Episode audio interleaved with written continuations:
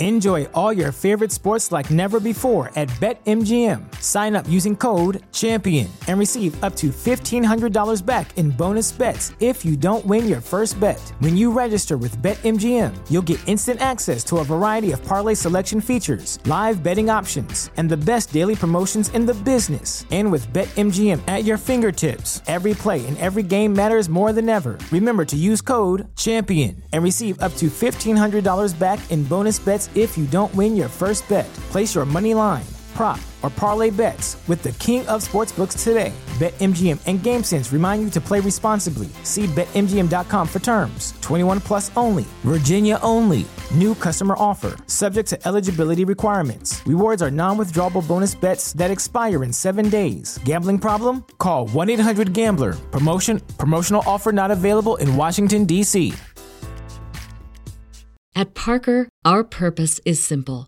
We want to make the world a better place by working more efficiently, by using more sustainable practices, by developing better technologies. We keep moving forward. With each new idea, innovation, and partnership, we're one step closer to fulfilling our purpose every single day. To find out more, visit parker.com/purpose. Parker, engineering your success. I don't know if any of you guys have heard about this article in the New York Times. Well, apparently, honeybees are just disappearing all over the country. Tens of millions of them. All right, let's hear some theories about why this might be happening. Nobody? You're not interested in what happened to the bees?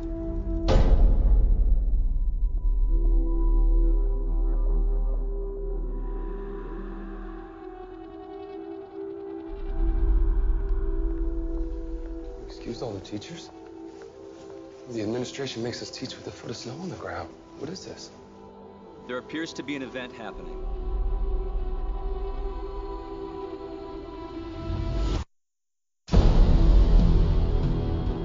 Homeland Security and the CDC has reported attacks. Boston, Philadelphia. Maryland. White House officials claims the CIA has a defense against chemical weapons. I don't understand She everyone's dead outside. What's going on? We lost contact. With whom? Everyone. The government's testing something there. It went wrong. The affected area now includes California. Authorities are now feeling, by the sheer numbers of attacks, that a terrorist group being responsible is becoming less and less likely.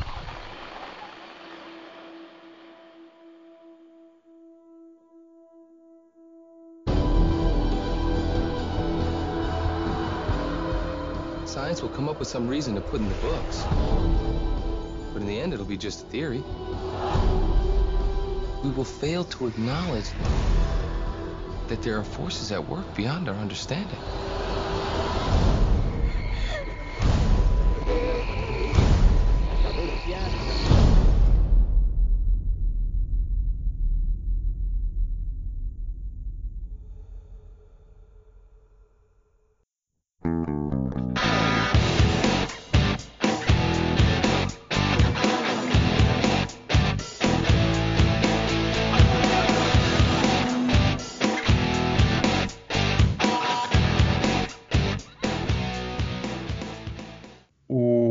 Welcome to They Call This a Movie, testing the strength of friendships one terrible movie at a time. Subscribe to the podcast on iTunes and the podcast services by searching They Call This a Movie.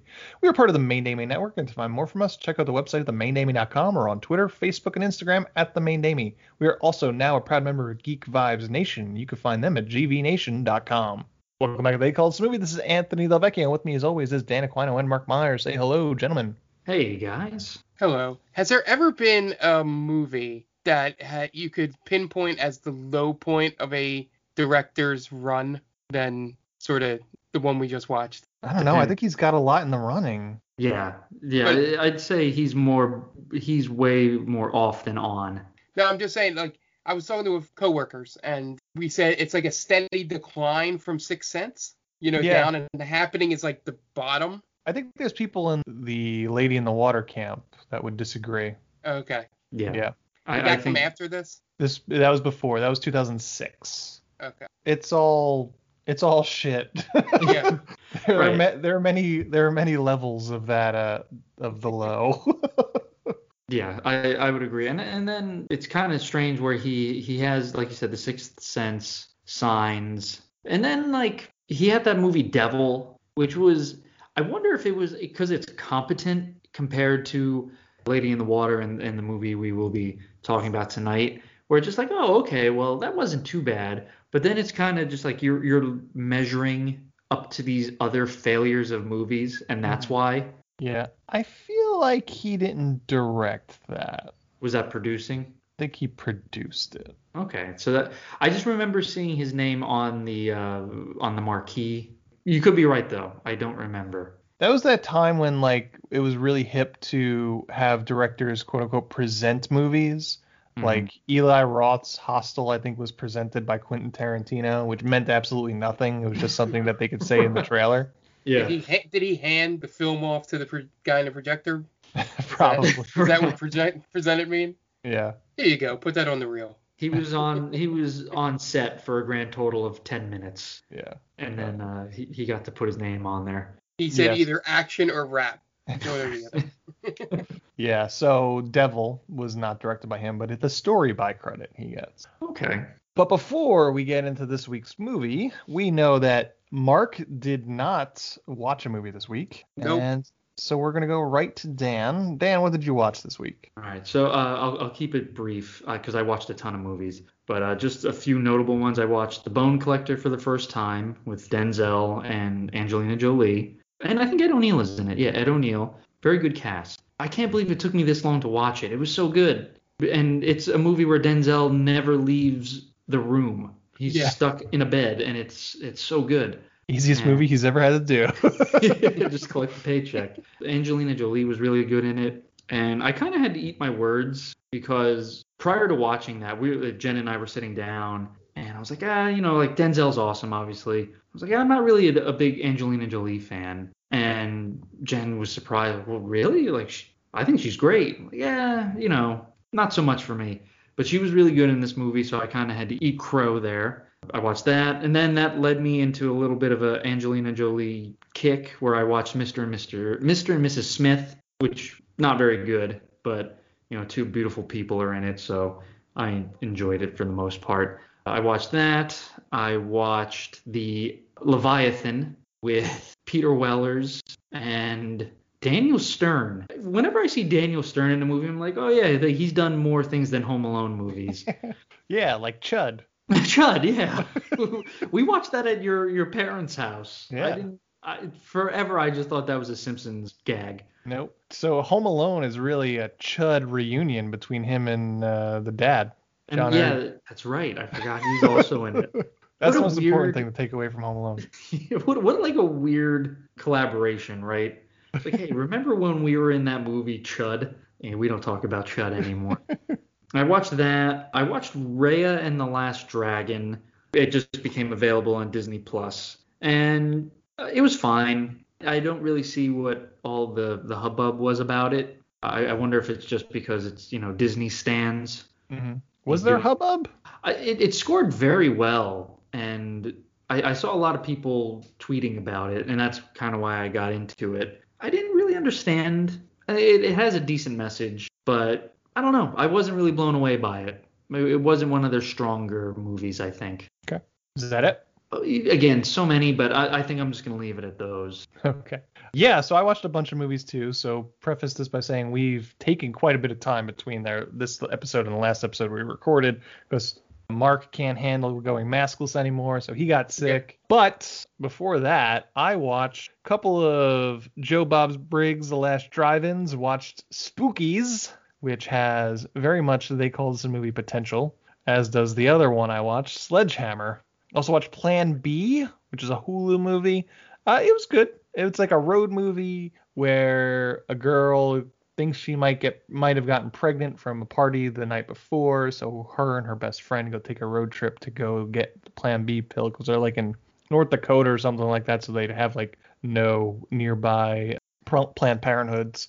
around. So it's oddly there's a movie that's almost identical to the idea called Unpregnant that came out like 6 months prior, but she's get she has to drive really far to go to Planned Parenthood to get an abortion. So it's weird that both of those movies came out relatively close to each other. It's not bad. It's kind of got like a you know, I think similar to Booksmart in terms of that kind of uh, relationship sort of thing. It's very female driven. It's not bad. I wasn't the the demographic for it, but it was. Uh, I've seen worse.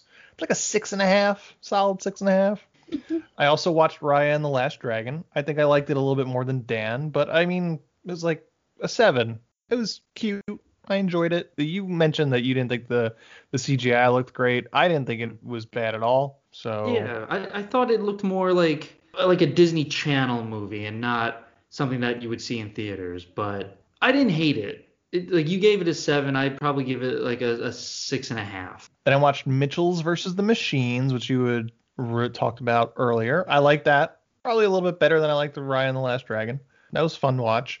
And then I watched something that was not fun at all. Was Bo Burnham inside? It's super depressing. I heard. So Yeah, this that's what I heard is too. hardly a comedy special. It's it's kind of like you have to kind of separate it because it's it's almost like a performance art piece, really. I'm pretty sure he's playing a character, but he's playing that character really well. Is this more of like a cry for help? There were points I was watching this thinking to myself, "Am I watching a Suicide Note?" Oh God. it was interesting. It was really well done. If you're not looking at it from a comedy special standpoint, if you're watching this as a pseudo documentary or a perf- like a performance art piece, it's really interesting. Like the camera work is is pretty incredible for a guy who's literally just in his house by himself doing everything. The cinematography is pretty excellent for that that idea. He's lives if that's his house though, it's a shitty fucking house, which blows my mind. Where does it? Does he say where it takes place in like what what Um, state? It's probably the Valley in California, Okay. but it's kind of a piece of shit. I don't know if that's his house, but man, he's Maybe that's why he's so sad. maybe for a guy who's been as popular as he's been for a decade, and he's only 30. I thought he was so much. I thought he was a lot older because Wow, he seemed I- like he's been around for a long time. I didn't realize that. Yeah, I thought I, I I've heard his name a whole lot. I know he's had a bunch of specials, but I didn't realize he was all that popular. Yeah. yeah. I mean, he he directed Eighth Grade, so he's like also a director.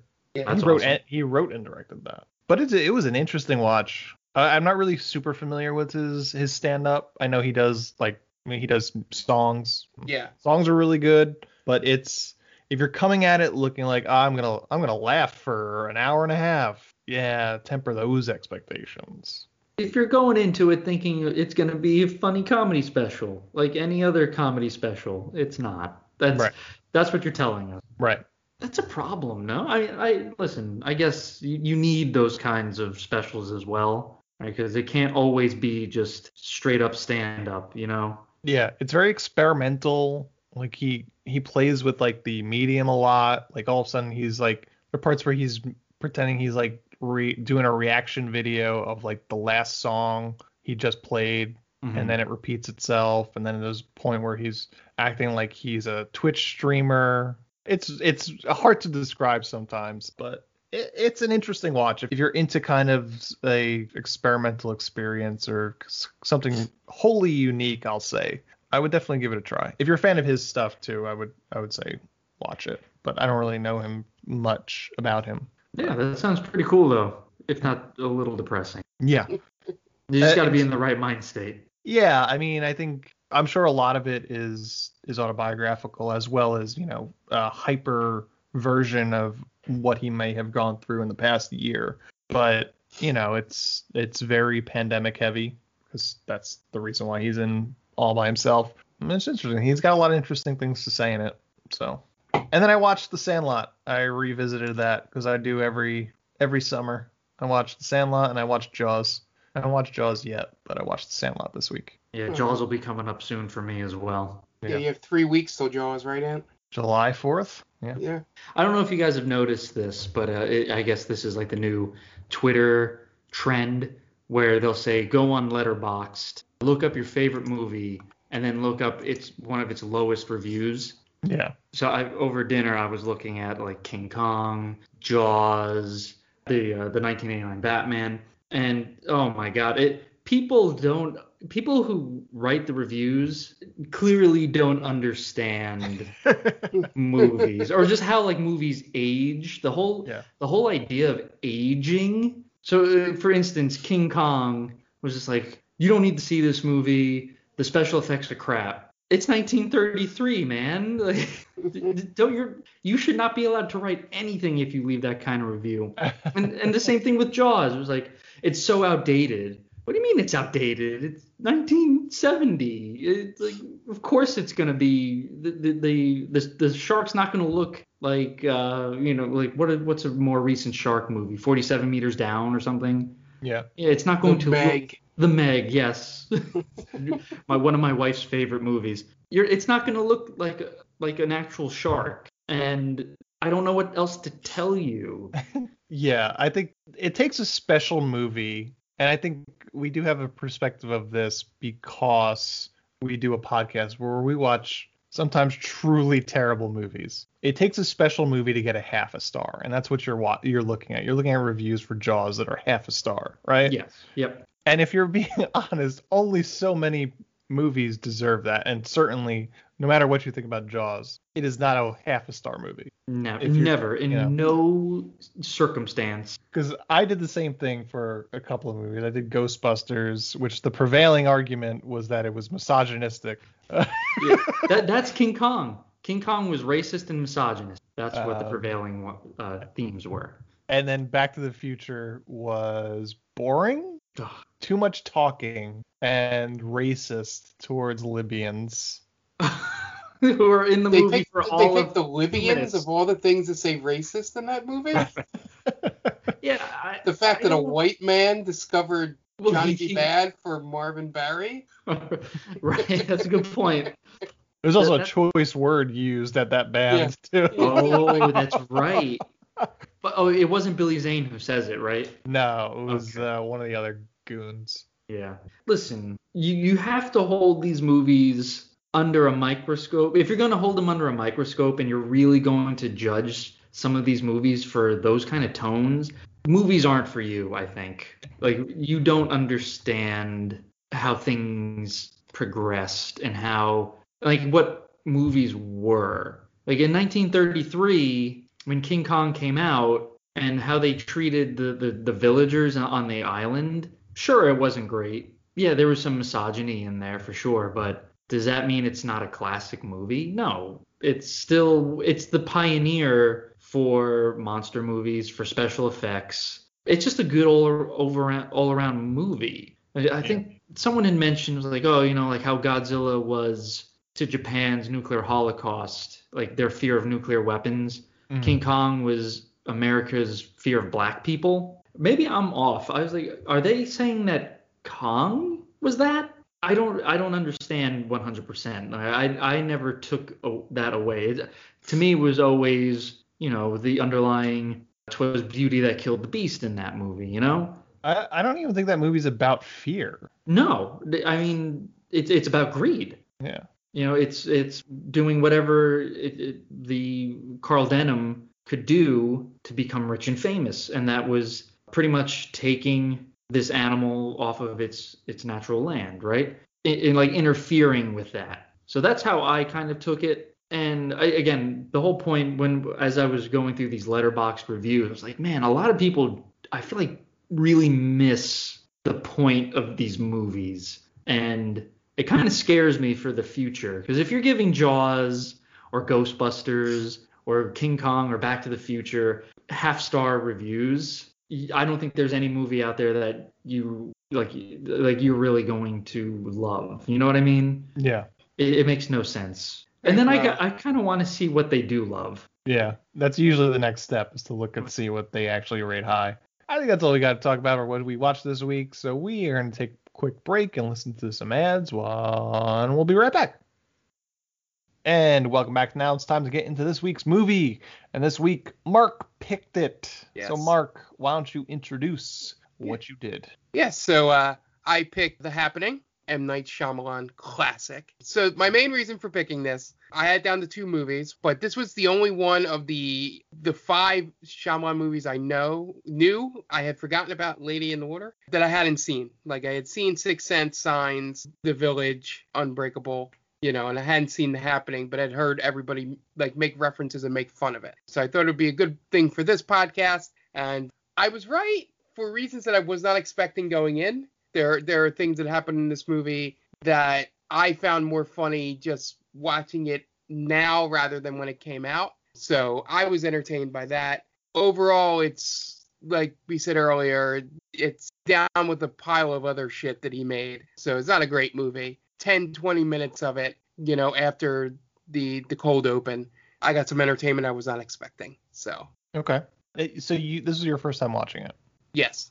What did you expect? Well, I knew the twist because that's the joke everyone makes. It's not Um, really much of a twist though, isn't it? It's just the well, not a twist, but resolution. meaning, yeah, but what, I- yeah, I yeah, get but- in in terms of M Night Shyamalan world, everything has to be a twist. Yeah, and yeah, essentially, what, what I was expecting it to be would be a little more of a like that they didn't figure it out so quickly. That it was just something that would be that stupid Shyamalan thing where it's like in the last ten minutes of the movie, Mm-hmm. like Mark Wahlberg just looks up and goes, "Ugh, it's the plants," or you know something like that, and that was it. but Yeah. them figuring out so early made it a whole different movie than I thought. And it was also funny that for those of us, those people that watch this movie that do not live in in or around the state of Pennsylvania, realize that there is a whole lot of nothing between the two major cities in that state, and they made a good use of that Mhm. and felt very realistic for towns and stuff that I've driven through up and back from college. So that that was a lot of fun. You could really tell it was a guy from that area that knew how vast nothingness is in is in that part of the state. Okay. Dan, what about you? Where are you coming from with the happening? So I've seen this movie one other time, and you know I wasn't really dreading watching this movie because it, it's really silly, just in in terms of how bad it is. I keep waiting for some brave soul, and maybe it's happened and I haven't seen it, but I keep waiting for some brave soul to drop that hot take, like you know the happening is really an un- misunderstood masterpiece, and then for that discussion to come in where he or she emboldens others to be like, yeah, you know, that movie's awesome because this because people have terrible takes on Twitter and all that, and I'm just I'm waiting for the, this movie to enter that chat, right? Because you have like wh- what's a big one like the Amazing Spider-Man movies, right? Mhm. Where like you know Andrew Garfield, we we, we love him as as Peter Parker. And those movies are masterpieces. And it's like, well, no, it's bad for a reason. And this movie is bad for a reason. I'm surprised everyone involved with this movie was able to shake off the stink of it, you know? Sure. And uh, yeah, this is the type of film that literally should have ruined some careers. Mhm. It's poorly acted, poorly written, sometimes poorly shot. And I, I agree with you, Mark, where not only do they figure out what's going on pretty quickly, the the the resolution is brought on by like a throwaway character. It's not Wahlberg or Zooey Deschanel who figures out that it's you know it's the the That's trees. part. It's it's hot dog guy. Yeah. And it, I think first of all, obviously everyone out there knows about the twist with the plants and the trees talking and doing this.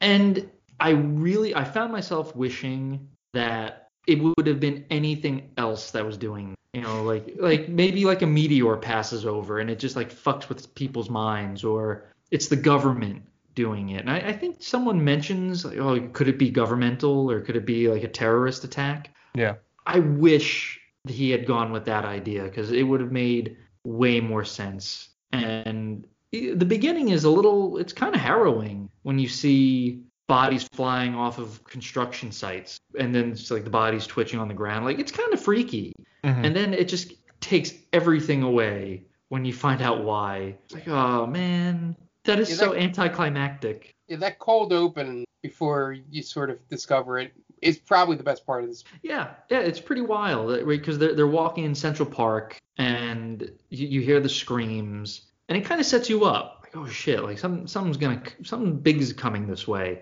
and then you know you see the I think the cop shoots himself, the cabbie shoots himself, and then the the bodies start flying off of the construction site, the the building. And yeah, that's pretty. You know, if you've if you've been if you've worked in a major city and you know there's scaffolding or whatever, I, I could imagine seeing that, and that would it would probably ruin my day. I'd say. uh, I'm sure it would ruin uh, the people who fell. It, it would ruin their day as well. But yeah, and it's it's cool. And then the the movie loses me in the next scene where you see Mark Wahlberg as a science teacher. Yeah. You know, there's there's that's not true. Come on, movie. Can we talk about how the way he acts as the science teacher feels for some reason feels very much like where Andy Samberg got that character from? Yeah. For Mark Wahlberg. sure. His delivery in that entire scene is basically that character. Mm-hmm. Does any, does anyone have any suggestions? Come on, guys. Someone's got to have something. You gotta love science. Yeah. It's, uh, doesn't anyone care about the bees? I'll start off. I I have seen this one movie once before, and yeah, everything that Dan said. This is this this isn't the worst movie we've ever covered, but it might be the stupidest movie we've ever covered. and we covered movie- Love on a Leash. this movie is dumb. I don't get it. Uh, the whole scene, the whole scene with him acting as a science teacher, it feels like the gym teacher is filling in for somebody on maternity leave. Oh, that's good. Because Mark Wahlberg, uh, he seems so uncomfortable pretending to be to know that he knows science.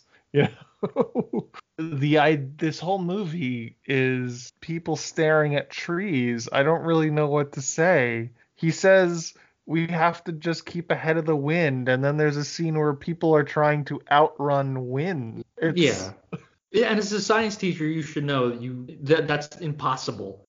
it's it's just ridiculous. And then I think one of the problems with it, there's a lot of problems with this movie. Um, one of the problems is that the movie feels like it's trying to be like a a send up of 50s monster movies, and I'm pretty sure that's what M Night Shyamalan came about after this movie bombed. It's like, oh well, it's supposed to be like you know, it's supposed to be like the the thing or the the blob, you know, something like that. Mark Wahlberg did not get that memo. No. He's pl- he's delivering every line so earnestly, like the what? No. When he's in the house, it's just the there's the the scene where he's doing the scientific method, trying to figure out Yeah. how to help people that are killing themselves, and they all just wind up killing themselves in the me- time it takes them to figure it out. It's it's no one told him, hey, this is a wink at the camera type of movie. And Yeah. maybe no one told M Night Shyamalan until he watched it after everyone hated it. I was like, oh, I inadvertently made a comedy. I didn't even realize that. I'm gonna pretend like that was my plan the whole time. Yeah. Yeah, the, the most comfortable Mark Wahlberg seemed in this movie is when he was shitting on that kid. Yeah. Oh, definitely. yeah. I I think some people were doing different movies. You know, like because Mar because Anthony's right. Wahlberg's taking it too seriously, and uh, Deschanel is. I think she's trying to be more dramatic. You know, I- like because she has that storyline where she cheated on him, which she didn't even cheat on him with. hmm Like that, that's the whole big thing. Like she went and had tiramisu with some guy. Yeah. Like, oh wow, you, you harlot, you, how dare you? And it's like she, it's like it's really eating her up, and it's like th- this fits nowhere in the movie. I, I think she's just on codeine the entire time throughout this movie. Yeah. She's sleepwalking. Right? Yeah, it, it's she, she's she's in a different movie than Mark Wahlberg is in, and then everyone else encompassing this movie is in the movie that I think they're supposed to be in. Sure. and it's just it's all of these people fighting against your main characters i think and Mhm. it's very jarring you you you introduce a weird storyline with this a crazy woman far too late into this movie hmm right it's in the last act of the movie essentially Yeah. where you, you get the the crazy shut in you get two you, you kill two kids and there's really yeah, yeah. He, I mean, they, he he kills two kids off, and it's immediately forgotten, right? Yep. It- you would think that watching two children blown away would be a cause for some type of emotional scene afterwards. Yeah. Nope. It's just you know on to the next house. One of those kids getting his head blown off like Oh. JFK. right? And, and you see the hole in his head essentially. It's it's not like right on, but you see a giant red spot, Yeah. and like holy shit, you know, like that's that's you you don't see that very often. Even in horror movies, even in horror movies, you don't see kids get killed that often. Yeah. It, you got to let that scene breathe, Mhm. and he it's just on to the next scene. Yeah. It's like he wanted to make the mist. That's pretty good. Yeah. And he's like, well, what if we do it where you don't see the mist? And then you don't tell your actors that, I don't know. I don't know what you don't tell your actors on the set of The Mist to make this movie. and you know, like everyone, everyone always jokes about that one Wahlberg scene where he's talking to the the um the rubber tree plant Yeah. or the the uh, the rubber plant or the plastic plant. And to me, like, yeah, that's awful. I'm not going to say it's not, but I don't even think that's his worst worst bit of acting in this movie. No. Because eh, eh, like some one of you mentioned, I think it was you, Ant, where he's talking to the crazy lady and she's like, "You're gonna rob me and kill me, I know." And what? No, that right there. He that- delivers it like he was totally planning to do it. like he just that got was exactly my plan. Right. like he's got the knife raised over his head, and she turns around quickly, and he's just hiding it behind his back. Like, whoa- whoops. That No. scene's terrible. The scene where they're trying to convince the people to let them in the house is terrible. Oh, he starts singing. Um, shit, yeah. what is he singing? Oh, black water, keep on rolling, and he sings totally off key. Like that's so odd. That Well, he's doesn't more of a help me. rapper anyway. That's true. That's a good point. but if if I if there's a, a, a catastrophe going on outside and a man starts to sing that song, that gives me even more of a reason to not let you in. Yeah. I don't know what to tell you. Just do anything but start singing. One thing I wanted to bring up because we were talking about movies that I don't even remember if it was on the podcast. It might have been off after. We were talking about movies that are being called misogynist, like Ghostbusters or something like that. This movie spends the better part of the first half hour of it before you meet the female lead, making sure you dislike her. And I don't understand why. Before Zooey Deschanel is on screen, we get a whole scene of John Leguizamo telling Mark Wahlberg that he knew from the day he married her that she was not going to be the right fit for him. Yeah, that's true. Uh, he just shits all over uh, Zooey. And, And he's again, such an asshole to her when they meet up. Right, and and again, it's for such. Like, it- first time watching this, you might think like, wow, you know, she's she must be like an ice queen or something. And the, the, again, the reason they give you is because she went with a coworker to get dessert. Yeah. I, I okay, I get it. Maybe she thought about doing it, but that's such a harmless act, Yeah. right? Is, is it worth John Leguizamo's ire? Hardly. And she's not that bad of a person in this movie. She's just she's even texting this guy, you know, like you can't you can't call me. What we did was a mistake. Mhm. So she's not leaving this on. So Yeah. again, I don't. Yeah, I, I agree with you, and it, there's really no reason to hate her. Yeah, and it's like he he doesn't even know that little fact about her. Her. That's true. He just doesn't like her, and he makes it known. And as as the audience, we're led to believe that there's no reason not to think he's telling us the truth, or you know, he's we're assuming he's a good judge of character in this, and that we should dislike Zooey Deschanel in this in this movie before we've even met her. And then when we meet her, she's getting phone calls from another guy. Right, and, and again, it, it I think when when you see that, you're like, oh man, she's cheating on Mark Wahlberg. I get it. And then when you find out why, it's just, it it doesn't equal out. Yeah. You know, again, if she's if she's having an affair, sure, I get it. She's she's a not a good person. But yeah, man, it's you, you gotta you gotta give me more of a reason to not like a person. Yeah. Because for the rest of the movie, there's there has been no reason to No. not like her. I don't know why we, we're supposed to get off on such a bad foot with our m- female lead, but this movie makes sure we do. She she doesn't argue with him, right? She doesn't give him a hard time No. about anything. No. She's The- very agreeable. Yeah. They just make a mention that she doesn't want to have kids until he learns how to grow up. which is probably true. yeah, yeah, it's Mark Wahlberg we're talking about here. right, and it's just guys in general. I like, I don't want to, you know, I, I don't want to be that person. But a lot of guys are immature, and that's definitely a thing where we need to grow up a little bit before we we get serious about things. Yeah, and if there's if there's something worse than Boston Mark Wahlberg, it's Philly Mark Wahlberg. So yeah. You know he's got to be a piece of shit. well, Boston Mark Wahlberg almost killed a man, so. But I mean, uh, it, Philly Mark Wahlberg probably threw batteries at Santa Claus. Probably. Or murdered Hitchbot. Either, either way you want to. Oh, yeah, he definitely did something to a Hitchbot. he saw Hitchbot on the road needing assistance, and he just kind of maybe threw something at it and walked. Beat away. it like a Vietnamese immigrant.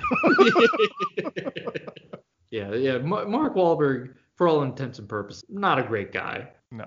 I don't think we're really breaking news here. Yeah. So, The Happening from 2008 was directed by M. Night Shyamalan, who you know from Sixth Sense, Signs, Unbreakable, Lady in the Water, The Village, all those movies that have up and down, basically.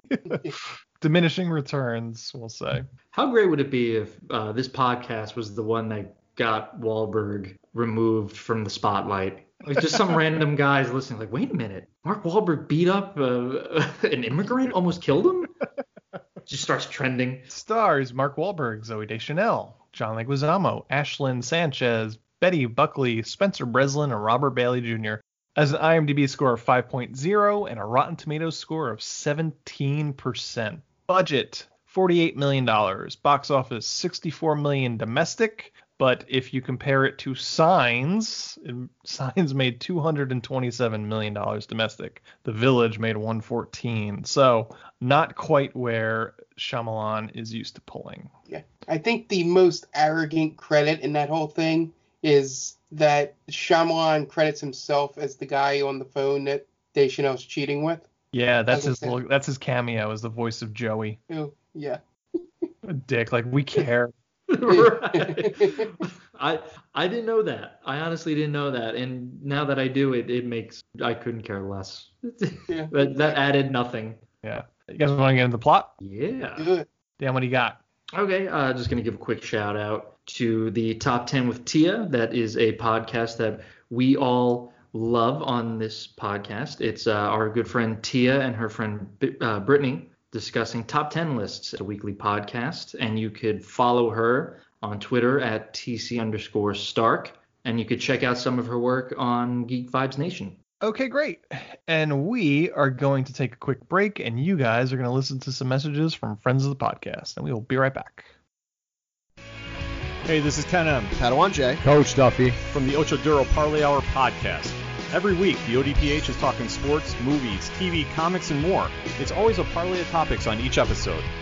You can find Enjoy all your favorite sports like never before at BetMGM. Sign up using code CHAMPION and receive up to $1,500 back in bonus bets if you don't win your first bet. When you register with BetMGM, you'll get instant access to a variety of parlay selection features, live betting options, and the best daily promotions in the business. And with BetMGM at your fingertips, every play and every game matters more than ever. Remember to use code CHAMPION and receive up to $1,500 back in bonus bets if you don't win your first bet. Place your money line, prop, or parlay bets with the king of sportsbooks today. BetMGM and GameSense remind you to play responsibly. See BetMGM.com for terms. 21 plus only. Virginia only. New customer offer. Subject to eligibility requirements. Rewards are non withdrawable bonus bets that expire in seven days. Gambling problem? Call 1 800 Gambler. Promotion, promotional offer not available in Washington, D.C. At Parker, our purpose is simple. We want to make the world a better place by working more efficiently, by using more sustainable practices, by developing better technologies. We keep moving forward. With each new idea, innovation, and partnership, we're one step closer to fulfilling our purpose every single day. To find out more, visit parker.com/purpose. Parker, engineering your success. ODPH on Apple Podcasts, Google Podcasts, iHeartRadio, Spotify, Stitcher, Podbean, and wherever you find great podcasts, such as the one you're listening to right now. Don't forget to check out OchoDuroParlayHour.com where you can find the links to all of the ODPH social media accounts, links to the bands whose music you hear each week on the show, hashtag 607 podcast info, and parlay points, our companion blog section of the show. Thanks for listening to the ODPH. Now get back to your regularly scheduled podcast. Welcome, travelers. Seems like you're looking for a story. Well, I got one for you. It involves adventure, friendship, and all hey, sorts hey, of. uh, Earl, why don't you tell him about that time I stole that big ass melon? Yeah, yeah, I, I was going for more. Or you epic. could tell him about the time I kicked her ass, Earl. I wouldn't ever tell him. Do I need to get my ref gear on? Okay, everyone, shut up. Now come with me as I tell you a story from afar. Hey everybody, my name's David. I'm the DM for From Afar Podcast. A From Afar Podcast is all about four friends separated by distance, but brought together by adventure. Hope you all stop by and give us a listen. Thanks. And welcome back. And now it's time to get into the plot for The Happening. We open on clouds. Lots and lots of clouds, which is the perfect way for this nonsense movie to open up because we're about to stare at a lot of things that do nothing of interest. We cut to Central Park on usual warm weather day. Two women sit on a park bench as one notices that people are all around them are having stopped moving. She mentions that some people look like they're clawing at themselves. Her friend then takes a hairpin out of her hair and stabs herself in the neck. Three blocks away, some construction workers are making jokes on company time. Must be a union. And then a guy comes falling off the building. As they call for an ambulance, another guy jumps, then a third, a fourth, a fifth, then just a bunch more people, some of the which I don't even think were real workers. Then we cut to Philadelphia High School, where Mark Wahlberg pretends that he's a science teacher. I love that M. Night Shyamalan, despite being a famous Philadelphia director, could not get an actual Philadelphia high school name to go along with this movie. Just. Philadelphia High School. He's talking to his students about the lowering bee population, then calls out the dumb pretty kid because he doesn't have an answer to why the bee population is shrinking. And then the kid gives the right answer about it being a complete mystery because that's how M. Night Shyamalan's going to eventually write himself out of concluding this film. Vice principal then comes in and puts Wahlberg out, pulls Wahlberg out of the classroom. As they walk down the hall, he notices that all the teachers have been called into the auditorium. Then Cameron from Ferris Bueller's Day Off makes the announcement that there's been a terrorist attack on Central Park, some sort of bioterrorism event, and they dismiss the school for the day. At times, it feels like Shyamalan just gets people because people know their face. Like, there's Sure. no reason to have that actor do that scene. You could have Sure. gotten, like, anybody. Or how about Dante from Clerks playing Yeah. the guy in the Jeep? Exactly. Like, like did, did they do it for scale? Like, I doubt it. Like, That's probably just that's probably what it is. Probably scale day day pay day rate. yeah, something. Yeah, I, I guess. But it was just that was the first thing I thought when when he showed up. It was like, like what's that phone call like? just, hey man, are you free on this day? Mhm. You know. Yeah. Wahlberg, who's playing Elliot, dismisses his class, and then Julian, played by John Leguizamo, comes in and says that his mom is telling him to get out of the city and come stay with her in central Pennsylvania. He invites Elliot and his wife Alma to come with them. Wahlberg talks to his wife Alma on the phone and tells her they were offered a place to stay and that they should go take them up on the offer. Then he meets back up with Julian, and Elliot tells Julian that Alma has been acting weird. Then Julian tells Elliot that he knew his wife was going to divorce him the day they got married. It's a great friend to tell, tell him that. Yeah. At home, Alma is watching the news, and she keeps getting calls from someone named Joey, which she doesn't answer. Elliot comes home and she tells him that they've evacuated New York City. The report says that there's a neurotoxin that is blocking neurotransmitters that prevent people from killing themselves. So basically, we're basically microscopic level away from killing ourselves all the time, apparently. How did they figure that out so quickly? Autopsies, but That's pretty quick. Usually Yeah. with you know, tox screens take six weeks, according to CSI Miami. right? Unless you bribe the the the, the guy, right? You give Yeah. him some uh, cigarettes. Is that what they do? Yes. Oh. It's, the- these are jail scientists. Did I say six bribing weeks? I meant six minutes. Uh, at 30th Street Station, Elliot and Alma meet up with Julian and his daughter. Julian says that his wife is going to meet them there because she was out doing something. Julian barely puts on a face other than disdain for Alma, uh, which makes Alma upset, and she goes ahead and sits on the train by herself. They all eventually get on the train. In House Park, the wind picks up and everyone stops moving. Then a cop shoots himself in the head. Then a chain of people pick up the same gun and shoot themselves in the head as well. On the train, Alma calls the guy, this guy Joey, to tell him to stop calling her. He tells her that they the attack just hit Philly, And soon the news starts to move down the train as other people get that same news. Julian tries to get a hold of his wife, but he can't hear her over the crowded train, so she texts him to tell him that she's got on a bus to Princeton. She's going in the wrong direction, as far as I know. Another passenger, unless I guess unless they live outside of Philadelphia, further in further I, east. I think we'll get to it. I don't know if it's in your notes, but I think John Leguizamo has my signature favorite throwaway lines as though why she was going to Princeton later no. in the oh. movie. Yeah, he's, sure. he sort of goes, well, he's going to go get her a birthday gift. Yeah. The kid, and that's it. Another pa- passenger mentions that the report says that they think the attack started in Rittenhouse Square Park. The train eventually stops in the middle of nowhere, Filbert, Pennsylvania to be specific, which in reality is a six road town west of Pittsburgh and no train stops there. The conductors all congregate talking to each other, and Mark Wahlberg says, Not on my watch, so he goes to figure out what is going on. They tell him that they've lost radio contact with everyone. They go into a diner to wait for more information. Julian has to go get some milk for some reason and leaves his daughter with Elliot, who talks to her about mood rings and how different energy gives off different colors. And the woman next to Elliot taps him on the shoulder to show him a video on her brand new original iPhone. And it's from the Philly Zoo, where a worker goes into the lion enclosure and just lets tigers tear him to pieces, which is the possibly the silliest moment in this movie because the CG does not hold up. And that's saying something in this movie. Yeah. And Julian watches it watches that same video on some guy's Zune or something. Uh, because it's 2008, everybody. Shyamalan trying to make sure he's he gets at least one of the winners in that race. bet. Yeah. Uh, later, they wheel out a TV for a news report that says that it might not be a terrorist attack. Smaller and smaller cities are being attacked now.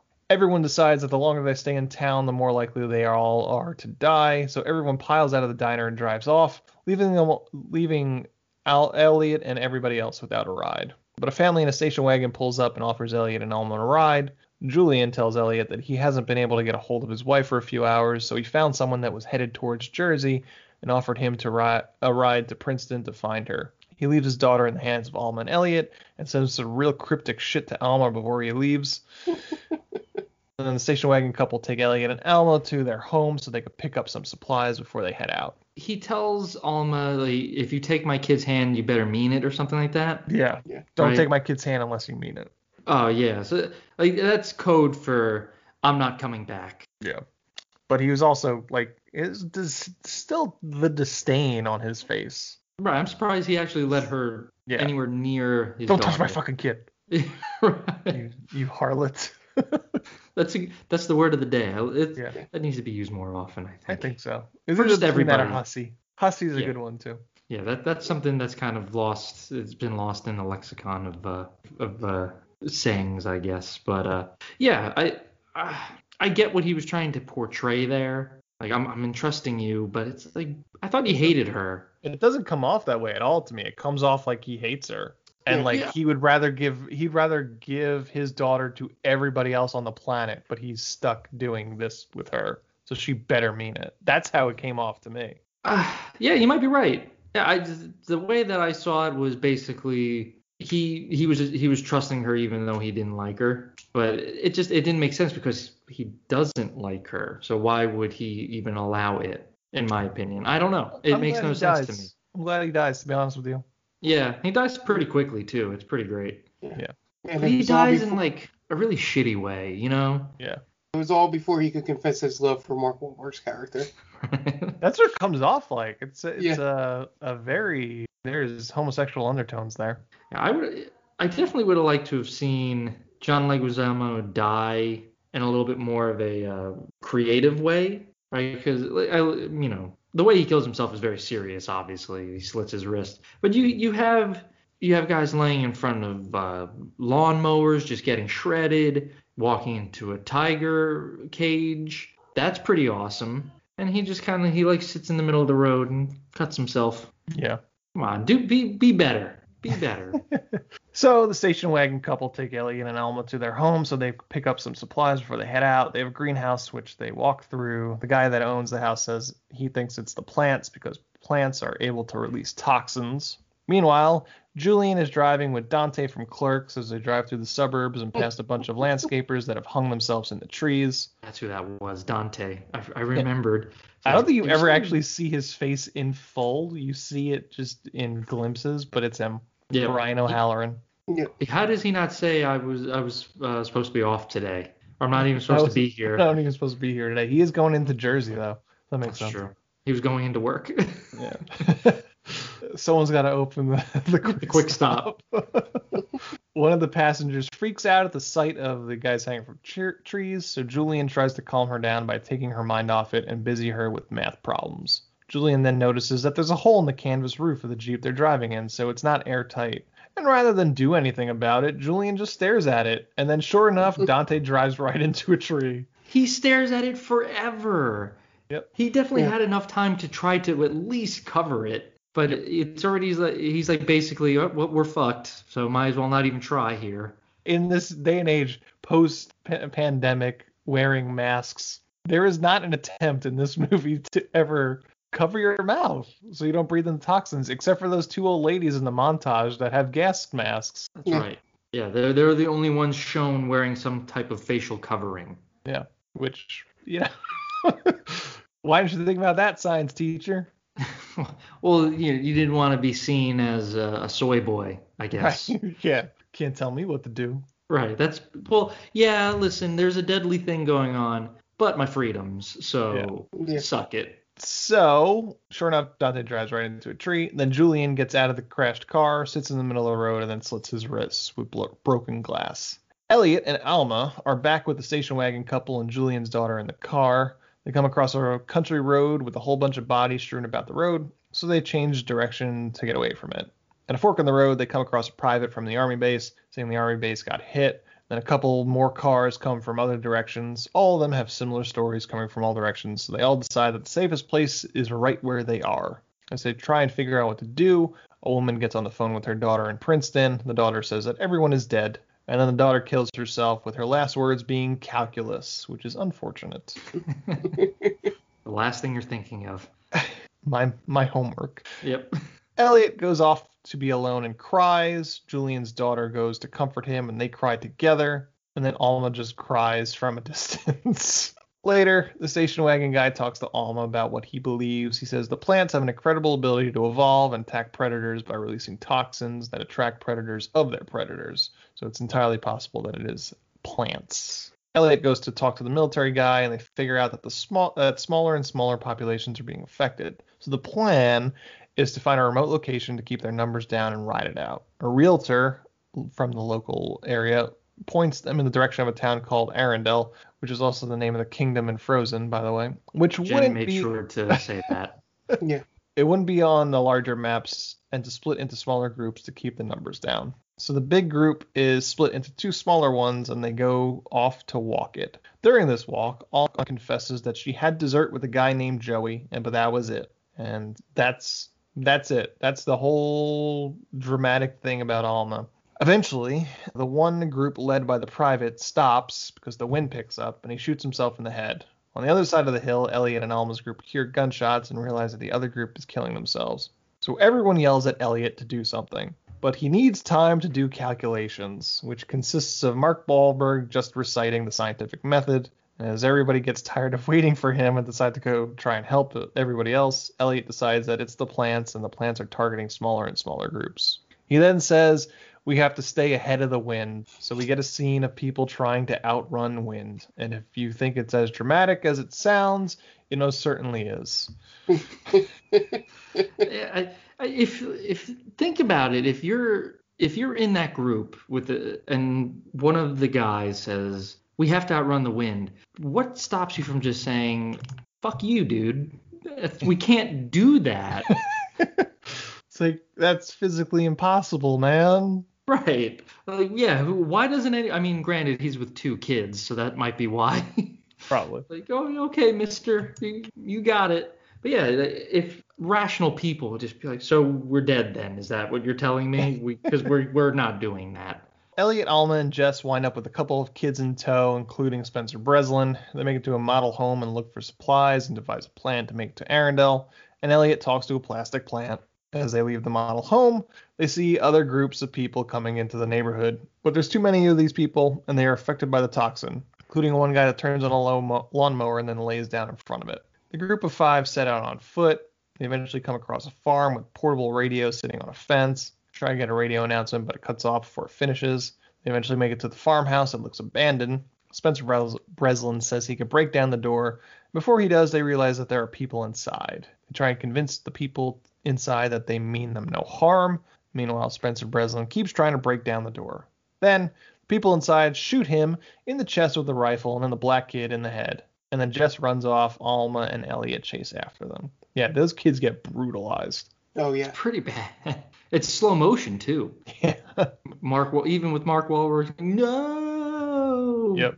Yeah, it's very, it's very, uh, it's very harrowing, and uh, then they just kind of like that's it.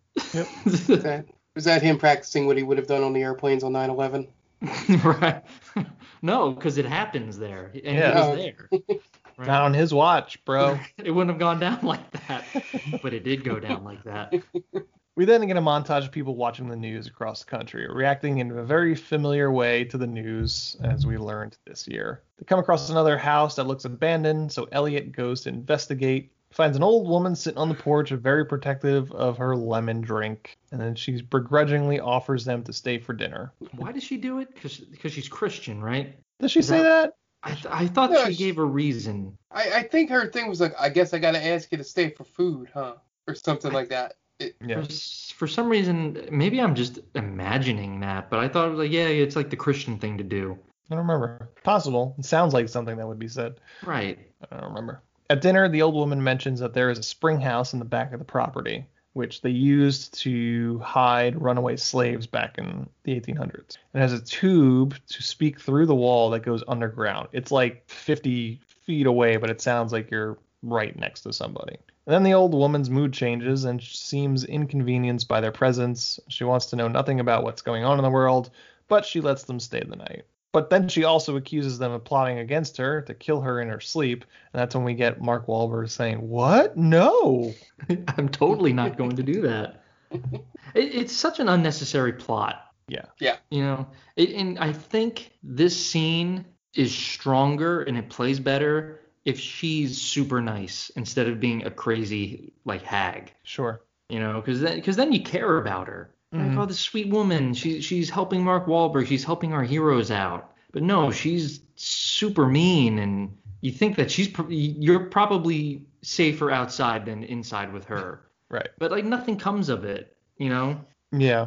I'm not 100% sure why she's got to be crazy old lady. Right. Yeah. Make make her nice. There's no reason. You you kind of start off on that foot, like, oh, you know, I'm gonna. Uh, I don't want to know what's going on out there, but I'll I'll let you guys stay because that's it's the neighborly thing to do. But yeah, it's just like, well, I guess you gotta stay. Well, not really. The, the last house we were at, they literally killed two kids, so Yeah. you don't you don't have to let us stay. In a better disaster movie, it would be like they wake up in the morning and they're like, "It's not safe in this house anymore. You need to come with us."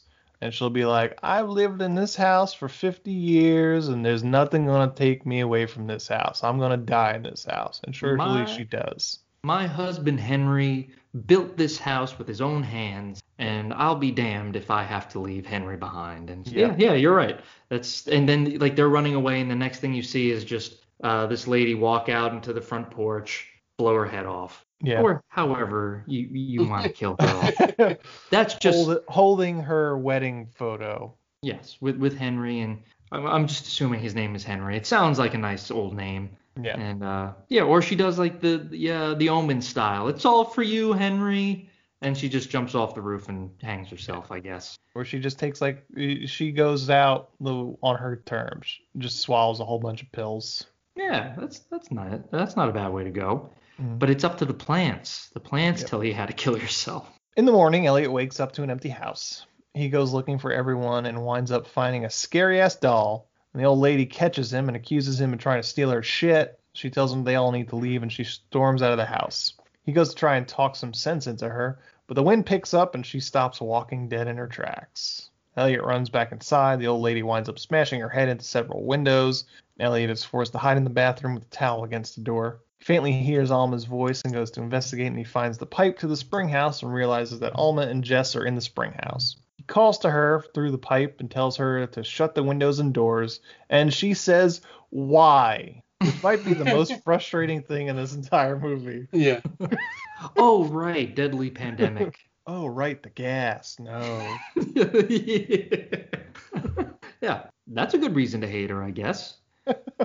It's like, what do you mean, why? What have we been dealing with for the past 24 hours, woman? Yeah, she was just so taken aback by the, the, the rustic charm of this house that she just plain forgot about all the death outside. just hunting for frogs in the spring house. Right, and, and why did she go outside anyway with the kid? Yeah, I guess the at that point they were not expecting it to get to the point where two people can cause these toxins to release, but it's not a good move. Yeah. No. Despite the fact that she asks why, they do eventually close the doors and windows. And this is basically what they've come to realize is the last stand of sorts. Someone's probably going to die, is what they figured. So they talk to each other through the pipe, talking about the mood ring and how it was the icebreaker in their religion, relationship, religion, relationship. And the corniest line ever, "What color was love?" comes out, and neither of them remember. Boo. and then Elliot decides that if he dies, he can't die without Alma, so he steps out of the house in order to make his way to her. And then she does the same with Jess, which I thought you could leave her in the house. right. Yeah, I'm sure there's plenty of food for her to survive for a little yeah. while. Like maybe but, don't don't send this girl out to die with you. Right. But but also you didn't have to do it. I mean, it's not going to be windy the entire day right? Yeah, I mean, the wind doesn't just constantly blow. Maybe he was just over it. He's like, I'm fucking, fucking tired of this. I can't keep running.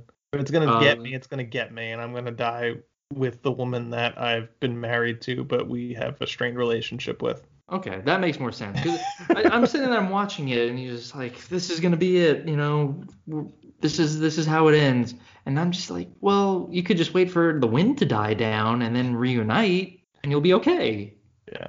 But I get it. You know, it's just like you don't know how long you're gonna be stuck here. You're just tired of it all. I want to yeah. kill this kid. I get it. What's the best way to kill off this kid because she's become right, a real that person? Was his plan. He's like, oh man, I'm really not ready for a kid, let alone a six-year-old. What what a better what better way than to just get rid of some baggage? It's like, hey, listen, there's a, a deadly pandemic going around. Whoops, there goes the kid. Not my fault it's, the, it's the plants. The plants killed the kid, not me. Wink. The wind picks dark. up. I'm sorry. the wind picks up and they meet each other in the field, but nothing happened. They both go into the house and they wait it out. And then as we fade out, we get an ADR line of just Mark Wahlberg saying, I guess it was over before we got there, before we walked outside. Just M. Night Shyamalan just wiping his hands of it, explaining it away. And that's the end of that chapter. Yep. And then we cut to three months later. Jess is starting school back up, and she has been adopted by Alma and Elliot. On the news, experts are trying to explain the event, basically coming to the conclusion that the dumb kid said in the beginning of the movie that it can't be explained. Thanks, M. Night. but they say it's because we're the disease. That's the point of this whole movie. We're, yeah, we're the real Walking Dead. It's yeah. Thanos was right, essentially. Yeah. And then Alma takes a pregnancy test, and she's pregnant and she waits for Elliot walking down the street, her wearing a pair of cargo flood pants and Elliot wearing a pair of jeans two sizes too long. the mid 2000s, baby.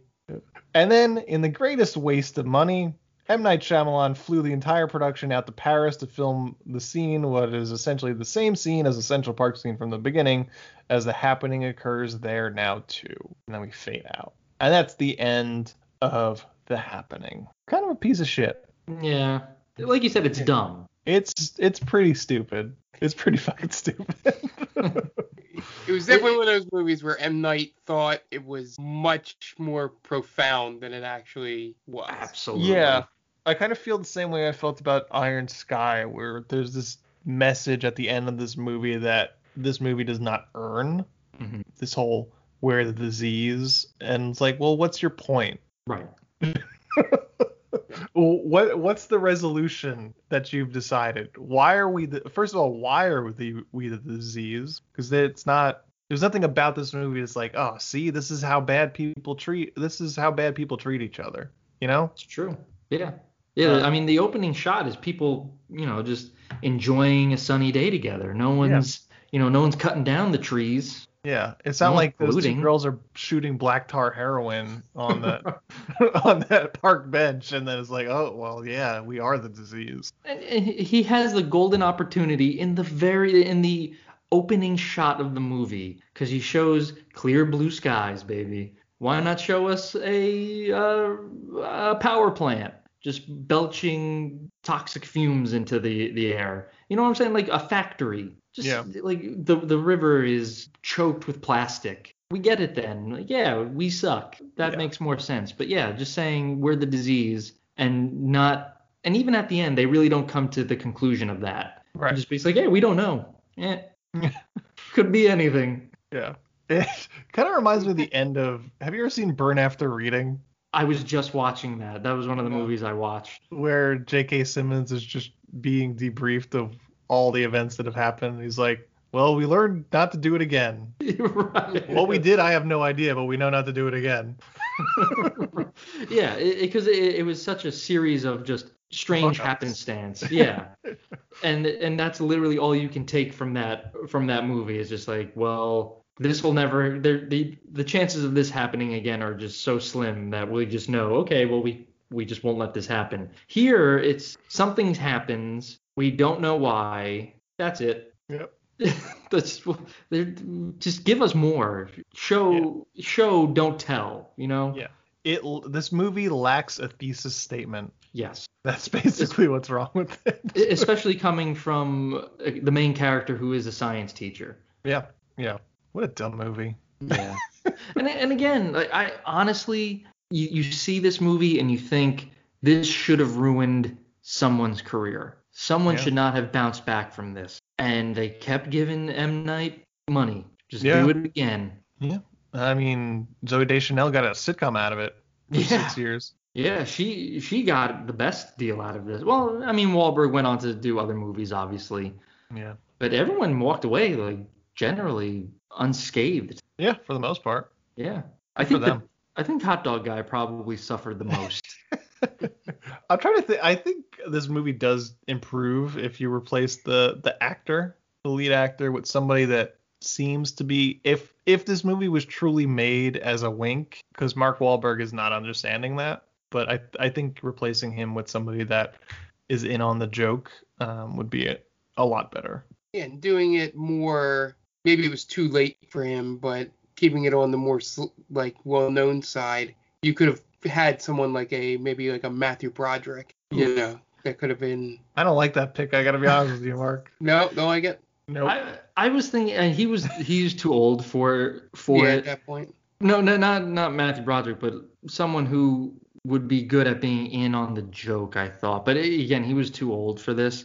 Like someone like you, like Michael Keaton, I would like to have seen, but again, he's too old. You, you can't yeah. have him be with you know Zooey Deschanel. I don't know, maybe like a John C. Reilly. We can't also Mark. We can't we can't upgrade from a guy that almost killed a Vietnamese immigrant to a guy that actually did, did kill, kill someone.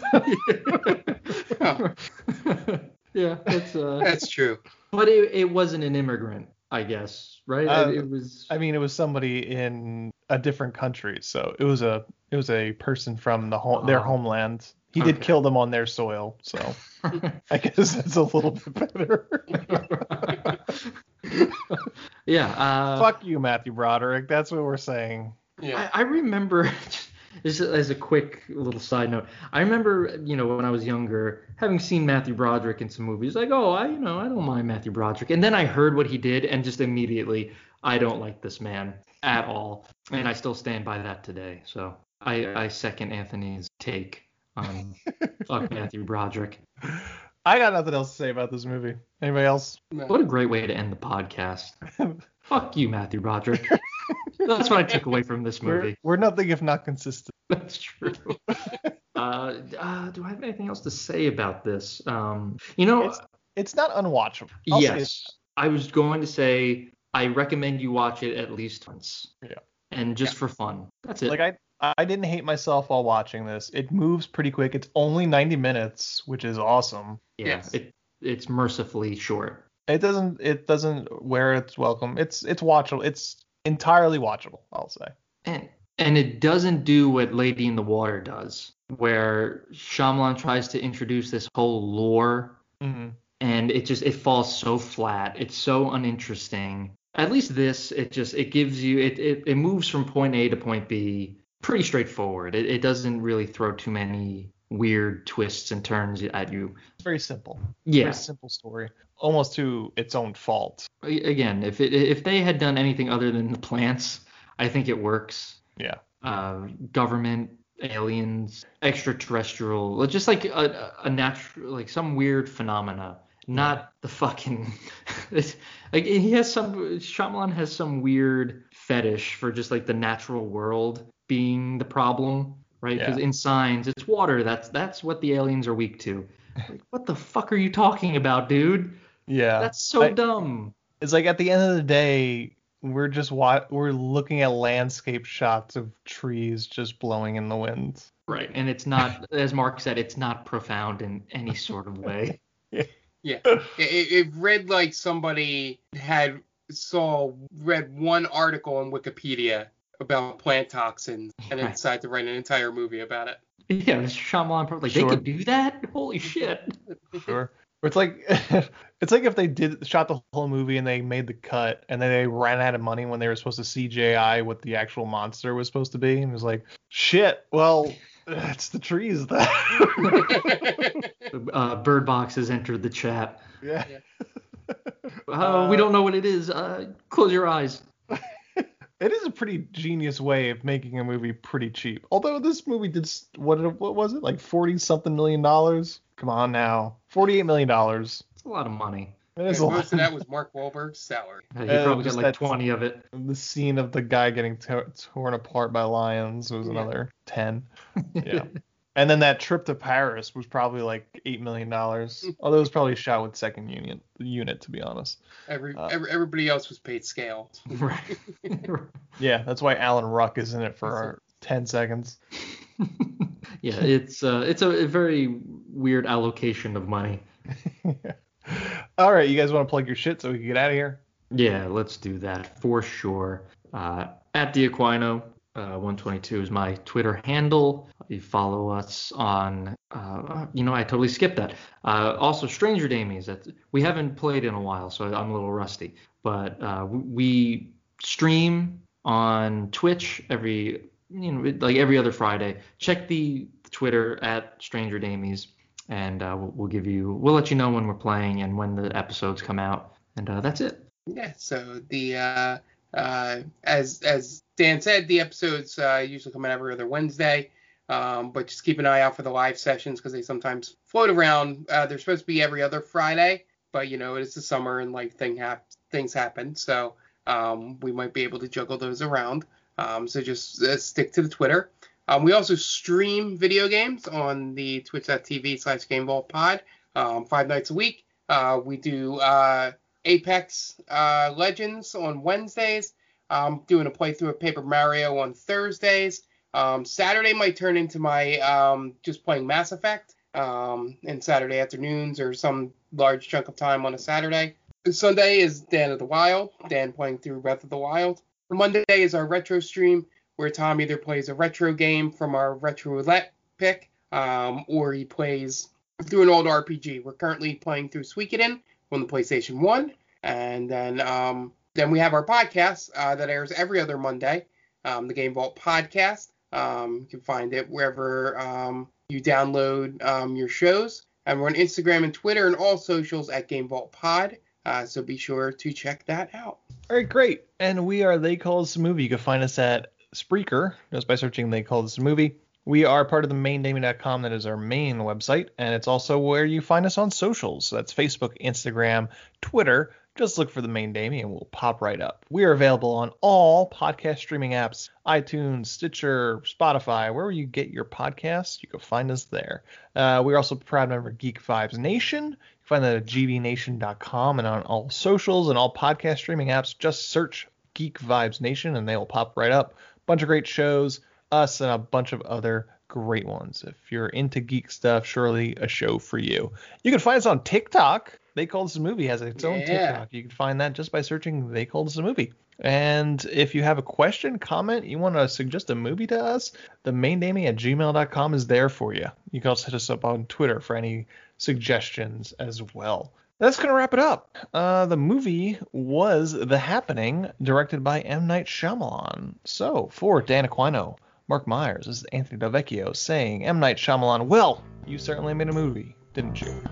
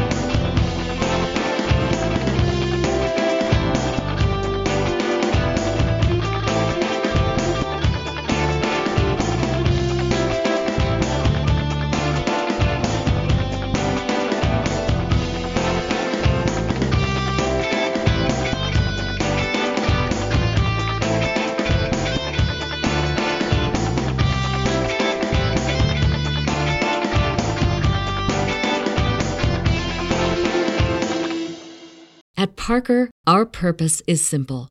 We want to make the world a better place by working more efficiently, by using more sustainable practices, by developing better technologies. We keep moving forward. With each new idea, innovation, and partnership, we're one step closer to fulfilling our purpose every single day. To find out more, visit parker.com/purpose. Parker, engineering your success. If you're a woman over 40 dealing with hot flashes, insomnia, brain fog, moodiness, or weight gain, you don't have to accept it as just another part of aging. The experts at MIDI Health know all these symptoms can be connected to the hormonal changes of menopause. And MIDI can help with safe, effective, FDA approved solutions covered by insurance. 91% of MIDI patients get relief from symptoms within just two months. Book your virtual visit today at joinmidi.com.